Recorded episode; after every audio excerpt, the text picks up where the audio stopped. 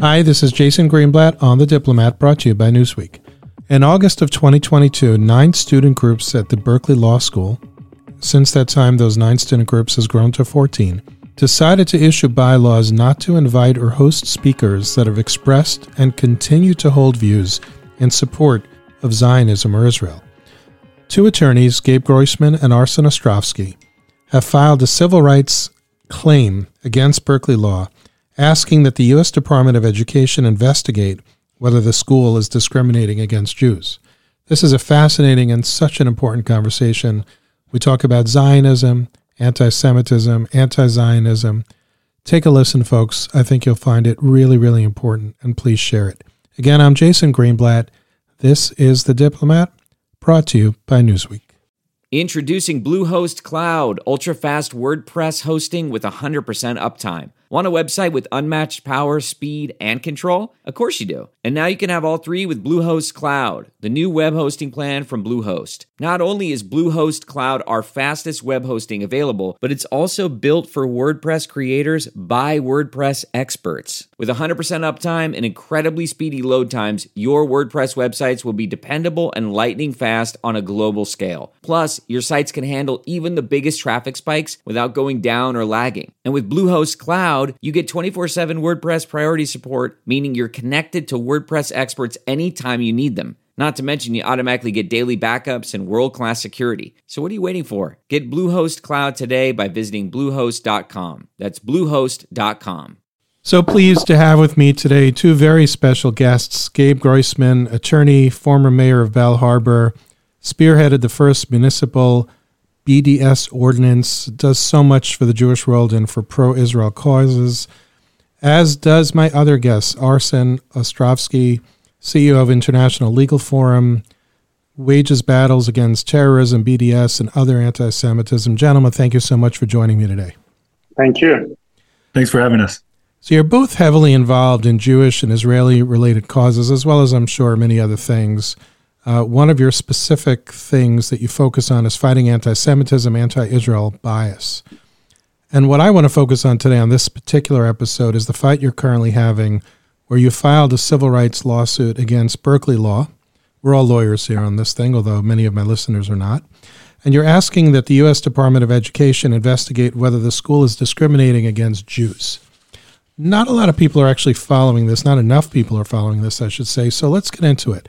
What happened at Berkeley? Um, I see Gabe pointing at me. Um, it's, uh, you know, you, you touched on something very important. I'll say uh, why in a moment when you said that this is about discrimination of Jews, um, which it is. It's something that in, in this case has been was hidden behind or masqueraded behind a facade of uh, discrimination against the Zionists, as if that is somehow any different or any more excusable, which it is not. Um, what happened here was that in late August, um, a number of uh, student organizations from the U C Berkeley Law School, nine at the time, uh, passed a resolution uh, quite simply saying that they will not um, uh, invite uh, any uh, Zionist speakers or any speakers who, uh, quote unquote, support the occupation of Palestine.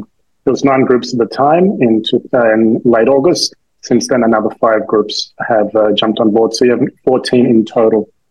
Um, Now, what transpired after that is something which is, uh, um, you know, quite a uh, quite unique in, in, in many ways. You had the dean of the Berkeley Law School, who's Jewish himself, say that under this uh, formula that he too would be uh, precluded from speaking um, to these groups. However, he then added that, but only a handful of student groups have uh, have endorsed this.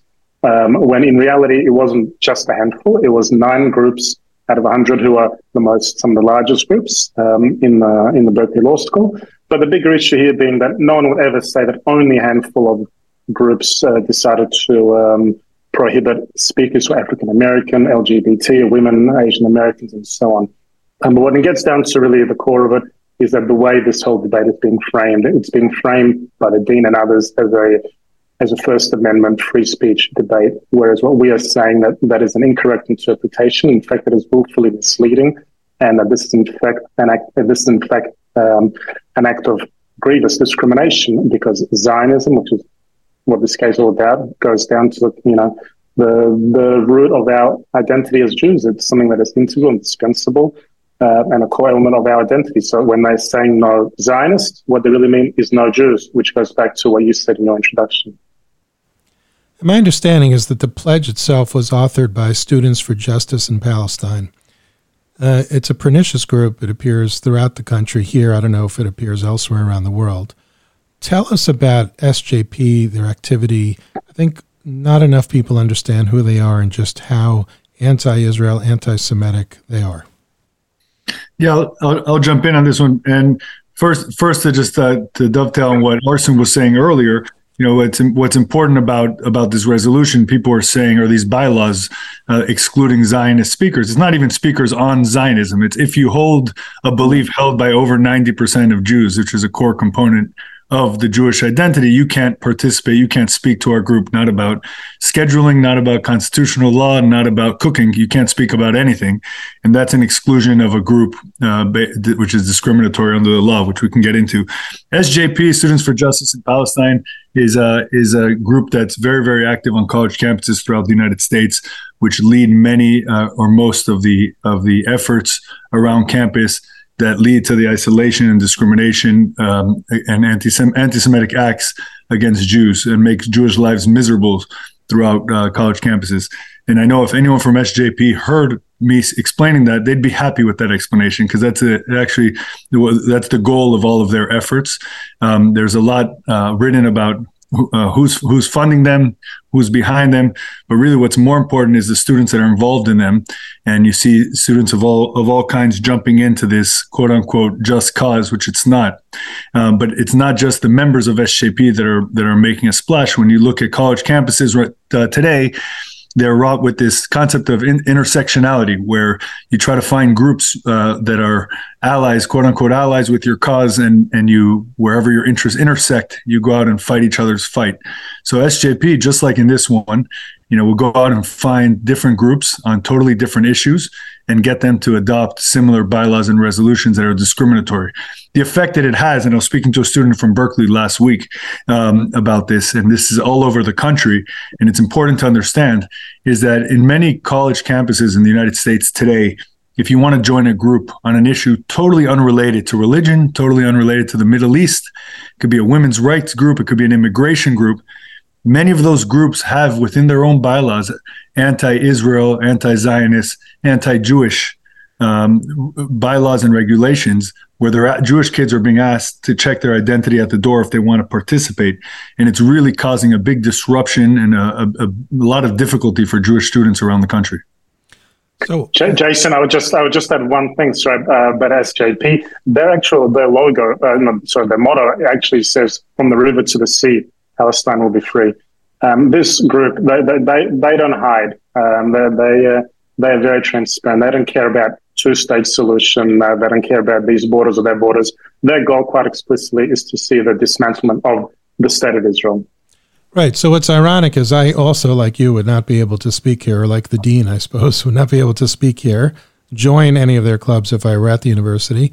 But when I'm in the Middle East, throughout the Arab countries, and even when I speak to Palestinians, they don't hold the ones that I speak to, and, and, and even the ones that are thoroughly against the policies of the Trump administration and most of the things that I believe in, don't subscribe to these theories, meaning they may be as pro-Palestinian as one can get. They may be extraordinarily interested in what some call a two-state solution, which I think is a label that shouldn't be used. You know, all the arguments that they have about East Jerusalem and all that, but very few of them actually subscribe to this theory. Now, that's anecdotal. It's not, I didn't take a, a full poll. How did S J P become so successful at doing what they're doing? And you're fighting one battle, but it seems to me there's a cascade of battles that ought to be fought around the country. Yeah, so two things, Jason. First of all, um, with regards to the, the, the second question, you know, the, the, in the United States, in academia and the media, everything has been become binary, right? Everything has been dumbed down to its lowest common denominator. It's good versus evil, white versus black. You see it. You see it um, applied to many different spaces in, in social circles and in academic circles. And really, uh, the narrative of the Palestinians um, has has resonated with different liberal groups around the country. And they just, it's a simplification, oversimplification and full of misinformation and disinformation, um, or just full falsehoods, right? And, and what the narrative is, but it fits perfectly into what is a popular narrative in so many circles around the country. So it's resonated. They become, they, they, the tide has totally shifted. The Jewish community in Israel is always on the wrong side of that equation in the culture wars. And that's really where, where they found a lot of success. And to your first, to your first point, or your first, yeah, it's a point, your first point on the disconnect between what people in the West, in the United States and in Europe um, tried to say about the Middle East and Israel and the Palestinians and the Arabs, it's them projecting most of the time with the way they look at the conflict and the issues that they see. And you see it all the time where the most of the time what's missing and who's missing from many of these initiatives are Palestinians themselves. You just have liberal uh, liberal um, activists in the United States jumping on the bandwagon on these issues. And if you scratch at the surface, if you get one of them on the phone or pull one of them aside and ask them just two or three questions about Israel and the Palestinian conflict, they don't know. They crumble. They crumble after the first question because they've just taken on this initiative as the right versus wrong, and they think they're taking on the right side of it with no information. That's a really important point, and it's been my experience as well. There are certain ones who are well-trained with certain arguments, most of them false, I believe, or distorted, um, but really it's a handful of them. And when you engage with them in any kind of meaningful dialogue, they do crumple, as you say, and uh, it's quite remarkable that they... even in places like Berkeley Law, where one would think there's a couple of smart kids at least, right, where uh, they they're able to get away with this. Let's you know you you can have a sorry no, no, you can have a you can have a reasonable debate and discussion with opposing uh, minds and people who say disagree on this Israeli policy or that Israeli policy. You know very well during your time as well, uh, but there is no debate happening here. I mean, these um, their position is point blank that Israel should not exist. Um, there is nothing to debate with them. For for them, if you even believe in Israel's mere right to exist, you're persona non grata. You're banned, you're prohibited, you're cancelled, you're excluded. There is no debate to be held with these people, which is really quite, quite unfortunate. So let's get into the legal theory of your case. Let's assume for all, you know, my audience are not lawyers, they're not judges. Explain to the general population what the case is all about. So because uh, U C Berkeley is a public institution, because they receive uh, funds from the federal government, from the Department of Education, that means they fall under the purview of the Civil Rights Act. The Civil Rights Act is very clear. It states that anyone, any institution that does receive such funding from the federal government shall not prohibit on the basis of race, sex, or national identity. Uh, what we are saying is that because Zionism is something that is so integral and indispensable to Jewish identity, therefore um, Zionists and mostly obviously Jews, therefore being discriminated under these proposed bylaws. Um, furthermore, uh, the university administrators have an obligation to take active steps in order to root out, respond, condemn, and take action against these uh, discriminatory acts. And we're saying also here that on the contrary, not only is the university not taking these steps, but they actually aiding and abetting, specifically when you have, for example, the dean saying that only a handful of student groups are adopting such bylaws, which in effect is justifying, mainstreaming and excusing uh, such justification um, for um, uh, discrimination against these students. So there's only a few haters, and that that justifies it, I guess, is his position. Is that uh, you know, from his position... No, that, that that is not. And, you know, we've certainly said, you know, irrespective of uh, how many groups uh, an act of discrimination has occurred, it's exactly the same as if, you know, if you're a, a workplace of employment and you're saying, and you're advertising for jobs and you're saying, well, we will not employ African Americans or we will not employ L G B T people. It's exactly uh, the same circumstances here. Yeah, and, and I'll jump in. What's interesting is the dean is, is a, a legend in constitutional law. If you studied law in the last twenty years in the United States, you studied uh, Professor Chemerinsky's uh, constitutional law book. He was the main author of that. And, and I'm confident that he knows that the arguments that he's putting forward are, are are fallacious. They're not proper arguments where he says, well, it's just a First Amendment issue. And this has been litigated since the sixties, where those arguments were made, where he said, well, I wanted to, I didn't want to allow, you know, black people to eat in this restaurant. It's a First Amendment issue. Okay. There, there are limits to the First Amendment, and the Civil Rights Act sets forth many of them, not all of them, but many of them. And that's exactly what's happening here. And what they've done, which is interesting from a legal perspective, rather than saying blatantly, Jews aren't allowed to speak at our groups, they said people that are Zionists or hold Zionist beliefs are not allowed to speak at our groups. And that's a core component of the Jewish identity.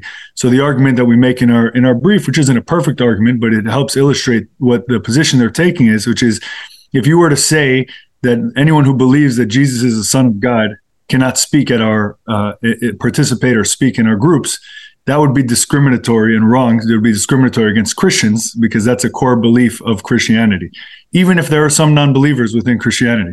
So that's essentially what they're doing. The First Amendment has nothing to do with this at all. This is a question about discrimination. The dean knows it. I'm sure he knows it. And he's in a position of being at an academic institution on the West Coast of the United States. It's not a, I'm sure it's not an easy position to be in. Yep. Jason, uh, can I just sorry, can I just add two very, very quick things? Uh, one is that we are not suggesting here that the university or these groups ought to be inviting pro-Israel speakers, because that would be a violation of the First Amendment. What we are saying is that what we're seeing here is a wholesale exclusion of a group of people, that is. Jews, on the basis of our um, ethnic identity. Um, the other important point uh, with respect to the legalities of it, um, in the previous administration, of course, under which uh, you served, um, the president made an executive order, uh, which, amongst other things, said that the, the White House administration will vigorously pursue uh, anti-Semitism against uh, Jews, including on campus.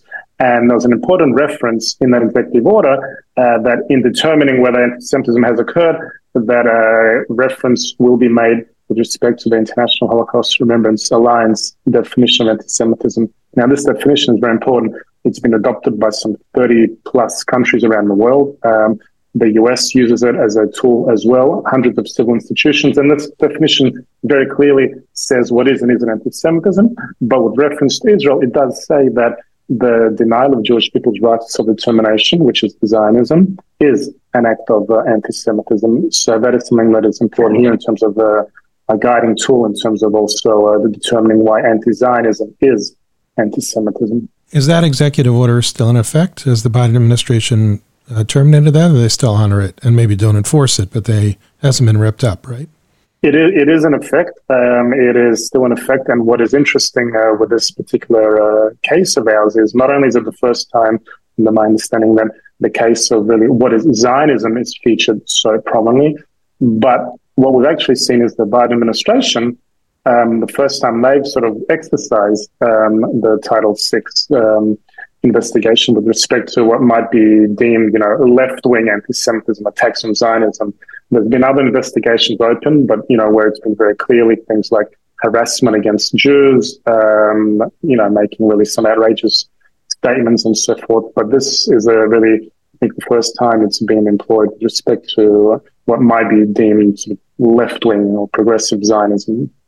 And to clarify your opening, Jason, the last week, the Biden administration, the Department of Education announced that they were opening a formal investigation as a result of the complaint that Arsen and I filed. You know, and that's really, really a landmark moment. Um, obviously, we, we're all waiting for what the results of that investigation are, but the fact that they even accepted it, you know, based on the argument that we that we put forward, which I think it's the first time it's really been put forward in, in the federal government in this form, at least in a complaint, um, is is important. It's telling, and we have to acknowledge that we're that we've taken a ni- uh, an important step forward, and we hope to take many more to be able to quash this. But it, it really was a momentous occasion last week when they when they announced that. Yeah, good for them. I, I applaud that, and thank you for starting the uh, this this process. So hopefully there'll be many more of these. I, you know, we danced around this a little bit, but for the purposes of my listeners, because people sometimes don't feel confident in how they answer this question, um, could you define Zionism as you see it, and why anti-Zionism is really a modern-day fo- form of anti-Semitism? Sure, I, I, I'll take I'll take it if you if you want, Arsen. So Zionism, it's very important. By the way, it's the most important question. Whenever someone says they're an anti-Zionist, it's at first you have to define what Zionism is. Then we could define what you're against, right? Uh, Zion, Zionism is simply the belief that Jews have the right to self-determination on their ancestral ancestral homeland in the land of Israel. That's what Zionism is. Zionism did not start in eighteen ninety-seven or eighteen ninety-four with Theodore Herzl. It started uh, in the Bible itself, in the five books of Moses. Uh, there's ta- there, there's discussions in Deuteronomy, specifically in the fifth book of how we'll be dispersed, the Jewish people, uh, which began in the land of Israel and Judea. We're called Jews because we come from Judea, which is uh, one of the regions in the land of Israel. And we would, would be dispersed amongst the nations, and then Uh, God would bring us back into ingathering of the exiles to uh, to the land of Israel. Um, when we were dispersed from the state of Israel, there was, or the land of Israel, there was always a continuous Jewish presence there. But when we were dispersed mostly from Jerusalem by outside invaders, um, we as became an integral part of the Jewish identity was the yearning to go back to the land of Israel, to reestablish sovereignty there, like we did under had under King David and King Solomon. That is what Zionism is. We pray towards Jerusalem three times a day. We pray to Zion, which is another word for Israel, uh, many times a day, and you know, many times within our three prayers of, of a, uh, a day. And today, what's happening is, when there's groups that are trying to be anti-Zionist, saying we're we're we're not against the Jews, we're just against the Jewish uh, belief that they have a right to self-determine in the land of Israel. Well, you, you can't do that. You can't say you're not against me, but you're against my left arm. Right? That's part and parcel of what it means to be Jewish. You could be against certain policies of the state of Israel. There's no one more critical of the policies of the state of Israel than uh, Jews that live in Israel. Um, but that when you're when you're challenging or questioning the Jewish right to self-determination on the land of Israel, which is Zionism, you know, that that is an attack on a big part of the Jewish identity. Yeah, sometimes we Americans are more critical of uh, the, the the Israeli government, as we see now all these hateful arguments in the New York Times, the Washington Post, even the Biden administration are making comments about how they're not going to speak to some people within the Israeli government, or they're going to hold Bibi Netanyahu accountable for them. Uh, I don't know who's the bigger critic. It's it's interesting, sorry, uh, uh, Jason. You know, you, you mentioned, and of course, you know, just the other day, President Biden, of course, announced bigger.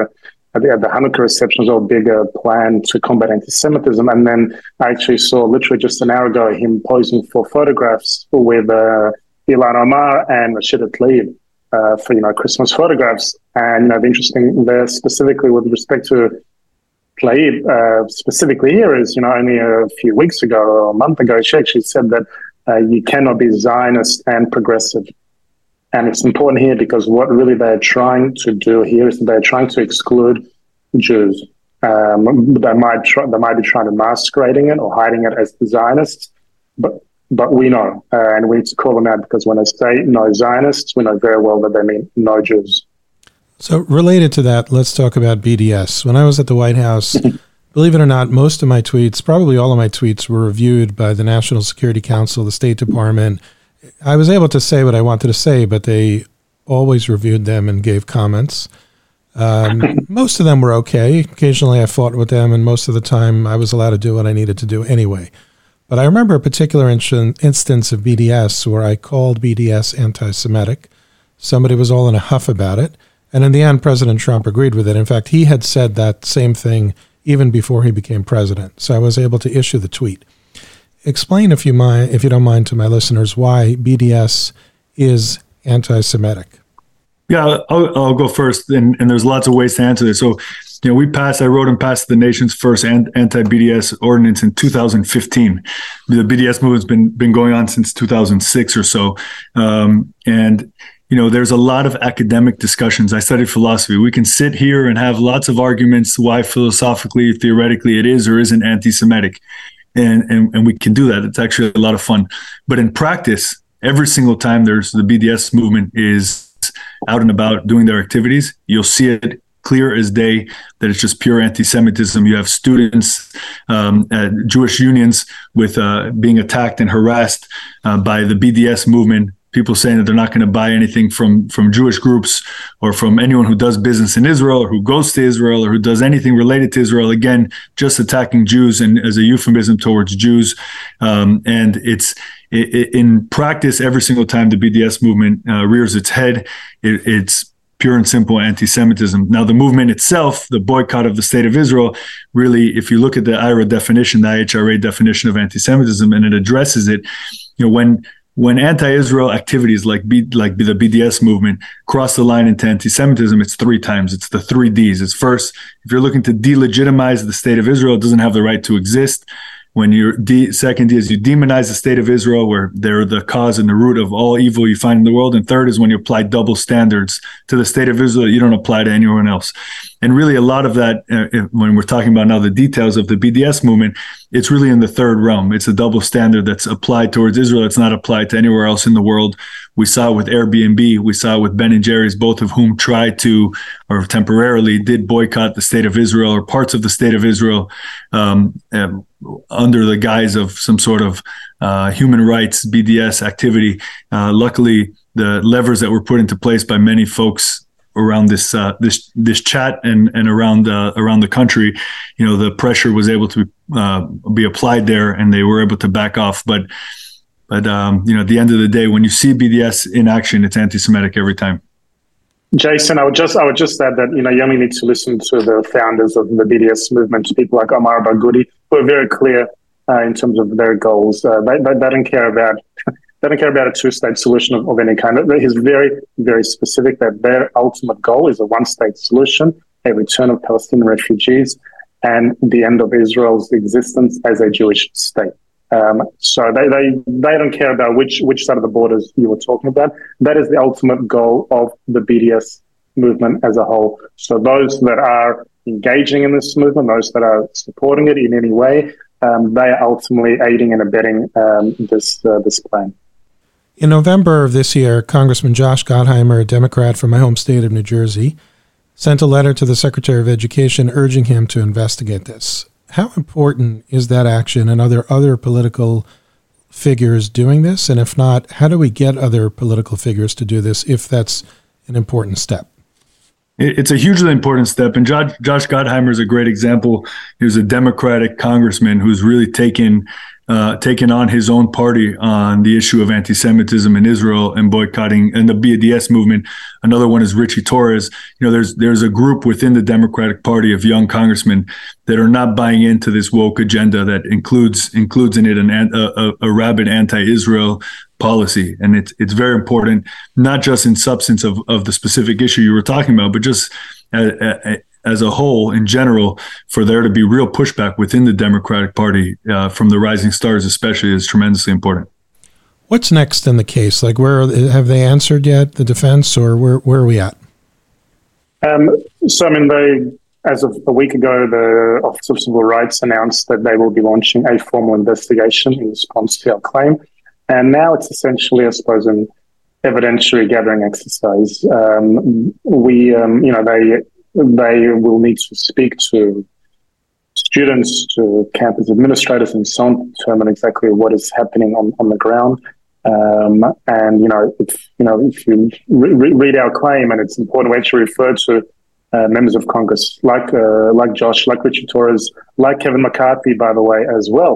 Um, so it's something that's, you know, bi- bipartisan in this particular case. Also students, uh, Jewish groups, uh, faculty members as well, who have really um, spoken out against this. Um, so we're, it's it's a process that will take that will take some time, but I think we're confident that the facts here really do speak for themselves, and uh, we will uh, get to the bottom of it. A lot of parents are concerned. These are Israel-supporting parents, Jewish, uh, Christian, doesn't matter, are concerned about college campuses these days, but many of them just don't know what's really going on. How bad would you say it is for Jews and Israel supporters on college campuses and universities, I guess? It's worse. It's worse than you could imagine. Obviously, it depends on on per, uh, each college, college campuses is slightly different, but every conversation that I've had with college students or parents of college students uh, every time is eye-opening, whether it's in California at the U Cs, which are particularly bad, or even on the East Coast, um, where at a at, at a prestigious university outside of Boston, the uh, Hillel director, you know, said, you know, we don't we don't really talk about pro-Israel here because it's it's a little bit uh, controversial. Um, so really, the students are put in this terrible position where they're basically implicitly being asked to hide their Jewish identity in the four most important years, arguably, in their formative lives, where they're really start, starting to step out of their of their shell from their parents' home and, and step out into the world. And students are being asked unfairly today, but you know the world isn't fair, but they're being asked unfairly to stand up and say, okay, now eighteen years old is my time to fight for my identity, for my people, um, and to deal with rabid anti-Semitism. You know, the, if you ask any students if the B D S movement is anti-Semitic, they'll tell you, because when they walk through the quad on their college campus, you know, nine times out of ten, nobody's asking them their position on on Israel or on the Palestinian conflict. They just see a Jewish student and they're going to attack them. So it's really a, it's a serious issue. Uh, it's a serious issue in the application process. You have, if you speak to any high school seniors, parents, you know, the big question at Jewish day schools today is how much do you include about your Jewish identity in your application? You know, these are serious questions that we, we've not seen before, at least not in uh, the forty-two years that I've been around. So the quota system is gone, but we're facing an even more difficult and hateful um, system, I suppose. And, and I say in all of my talks that we're not, we haven't prepared our kids well for college campuses, but I guess part of the issue is, from what I'm hearing from you, it's just, this came out of nowhere. It's not exactly happening only in twenty twenty-two. It's been going on a while, but I think we weren't prepared because we didn't expect this. What can we do to help these kids?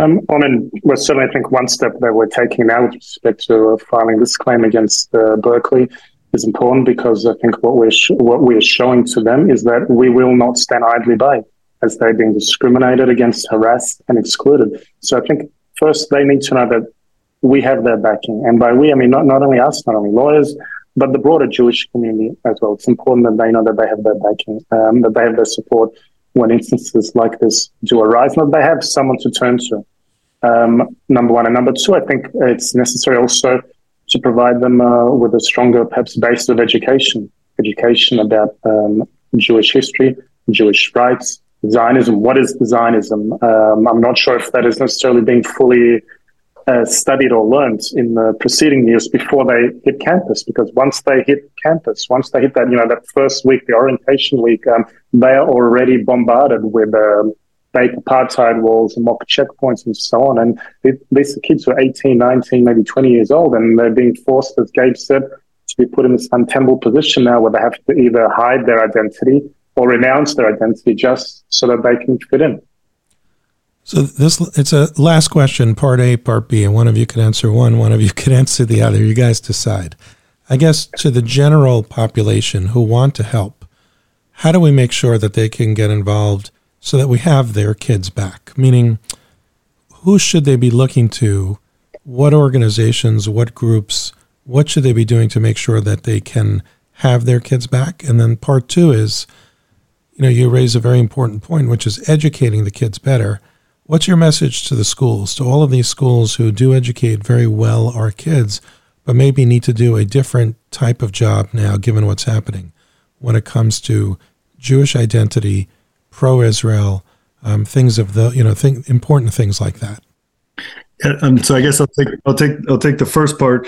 You know, the everybody has today an obligation to do something about the rise of anti-Semitism and hate that we see all over really the world. I just came back from a global mayors conference against anti-Semitism in Athens. This, we tend in the U S to think that every, you know, the world is U S centric. It's not. On this issue, uh, there's anti-Semitism on the rise in meteoric levels in Europe, in South America, in the United States, in the Middle East. I mean, any, anywhere you look, you're seeing it. It's different in every place, but it's everywhere. And it's at a point because we're coming off of a time with big economic unrest, a lot of political unrest and instability all over the world. And that's the those are ripe conditions for anti-Semitism to get to levels that we've seen before in the past, generation after generation, in different places in the world. And the only way we can do things differently in twenty twenty-two, as we're going into twenty twenty-three, is for everybody to stand up. So everybody has a toolbox around them, right? Uh, the toolbox around them is, is is different. The tools that I have as a lawyer or as a former elected official are some. I grabbed those tools with my friend Arsen and we filed this Title six complaint. Or when I was a mayor, we passed certain resolutions and ordinances to try to push things. Everybody has those toolboxes, whether it's just influencing your family, understanding that Zionism is a part of Judaism. You can't separate those things. And if you want to live in a society that that's welcoming and that you gives you the opportunity to to raise your family and have a and make a decent living, you know, you need you can't. That's totally inconsistent with a society that allows anti-Semitism to fester. So it's an obligation that everybody has, if whether it's uh, at, at their kitchen table, at their work, at their work table, at the at the water cooler at work. Um, if they write, they should write about it. If they speak, they should speak about it. If they're involved in organizations of any kind, doesn't matter which organization, Jason, if it's, if you're talking about uh, immigration, Israel and the Jewish people will come up today.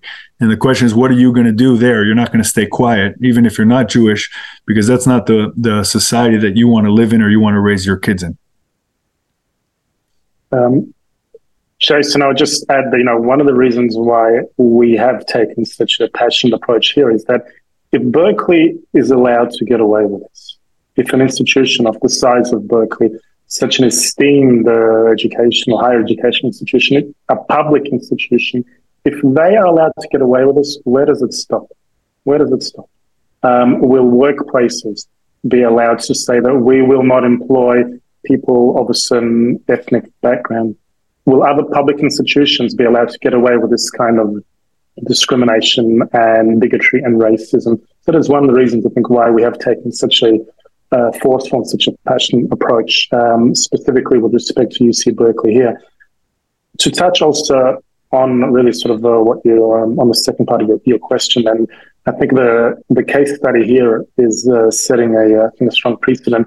We are not only calling on the revocation of this particular discriminatory and illegal bylaw, but we're also calling for a number of additional steps. And this is important because it's in reference to answering your question, what else can the university do? So we're also calling them to make a clear and unequivocal statement that anti-Zionism is anti-Semitism.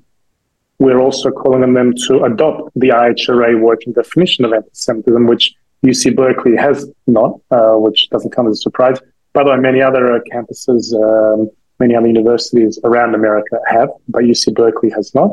Uh, we're also calling on the university to institute mandatory training for staff and faculty on um, on racism and anti-Semitism, but with that definition of training specifically being grounded in the I H R A definition. And lastly, also, um, we have um, called on the university to um, um, to institute, I suppose, a task force uh, with uh, with members of the Jewish community and legal experts and so on to talk about what steps can be taken in order to provide students, faculty and staff, by the way, on campus, um, a safe environment, environment where they can freely exercise their rights as Jews. And at the end of the day, Jason, we need to strengthen our Jewish community. We need to strengthen our students. We have to strengthen our children and our friends' children and make them understand uh, that they, they, they do not need to check their identity, their religion uh, at the door. They need to walk proudly as Jews, and and we'll get through this this scourge just like we have in the past. It's, it's, we're in the middle of Hanukkah today, so as, as we're recording this. So that's, that's really this, this story of perseverance and fighting against those who were trying to take not just the, the, the Greek Syrians that were, were attacking the Jews and weren't trying to kill us. They were trying to take away our identity as Jews. And that's similar to what we're seeing here. And, uh, and you know, we'll, we'll succeed, but we have to do it with strength, and we have to give the kids the strength to do it. Totally agree. Yeah. And I, I think we also need to fi- stop fighting among ourselves. But uh, uh, Gabe, yes. uh, Gabe and Arsen, thank you, thank you for um, taking Thank this. you, Jason. Thank you for taking on this fight, such an important fight. Thanks for all you do, and thanks for joining me on The Diplomat. Pleasure. Thank you.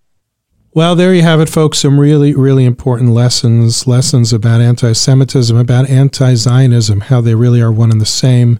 The B D S movement, that hateful B D S movement that hates Jews, hates the state of Israel, the Jewish state of Israel, harms Palestinians, although we didn't get into that. That would be a whole podcast or multiple podcasts in and of itself.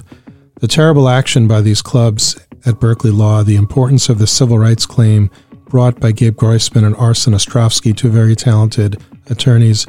If you found it interesting, please do share it. Frankly, share it anyway. It's really important stuff.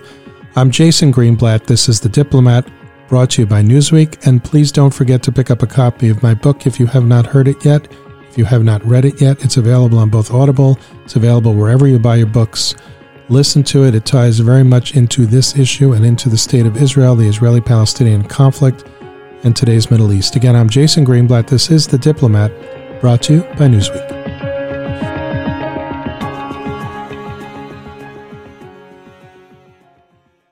This episode is brought to you in part by Purina. Purina is dedicated to creating richer lives for pets and the people who love them. From helping older pets think like their younger selves to making cat ownership a possibility for more people than ever, Purina is helping pets thrive so they can live long, healthy, and happy lives. Purina has you covered for all your furry friends' needs, whether they meow or bark. From litter to treats to their best-in-class, nutrient-packed food with taste your pets will love, Purina's got your back at every stage of your pet's life. Your pet gives you the joy of the spring sunshine all year round. So today and every day, care for your pet with Purina. Your pet is Purina's passion. To learn more, head to amazon dot com backslash Purina.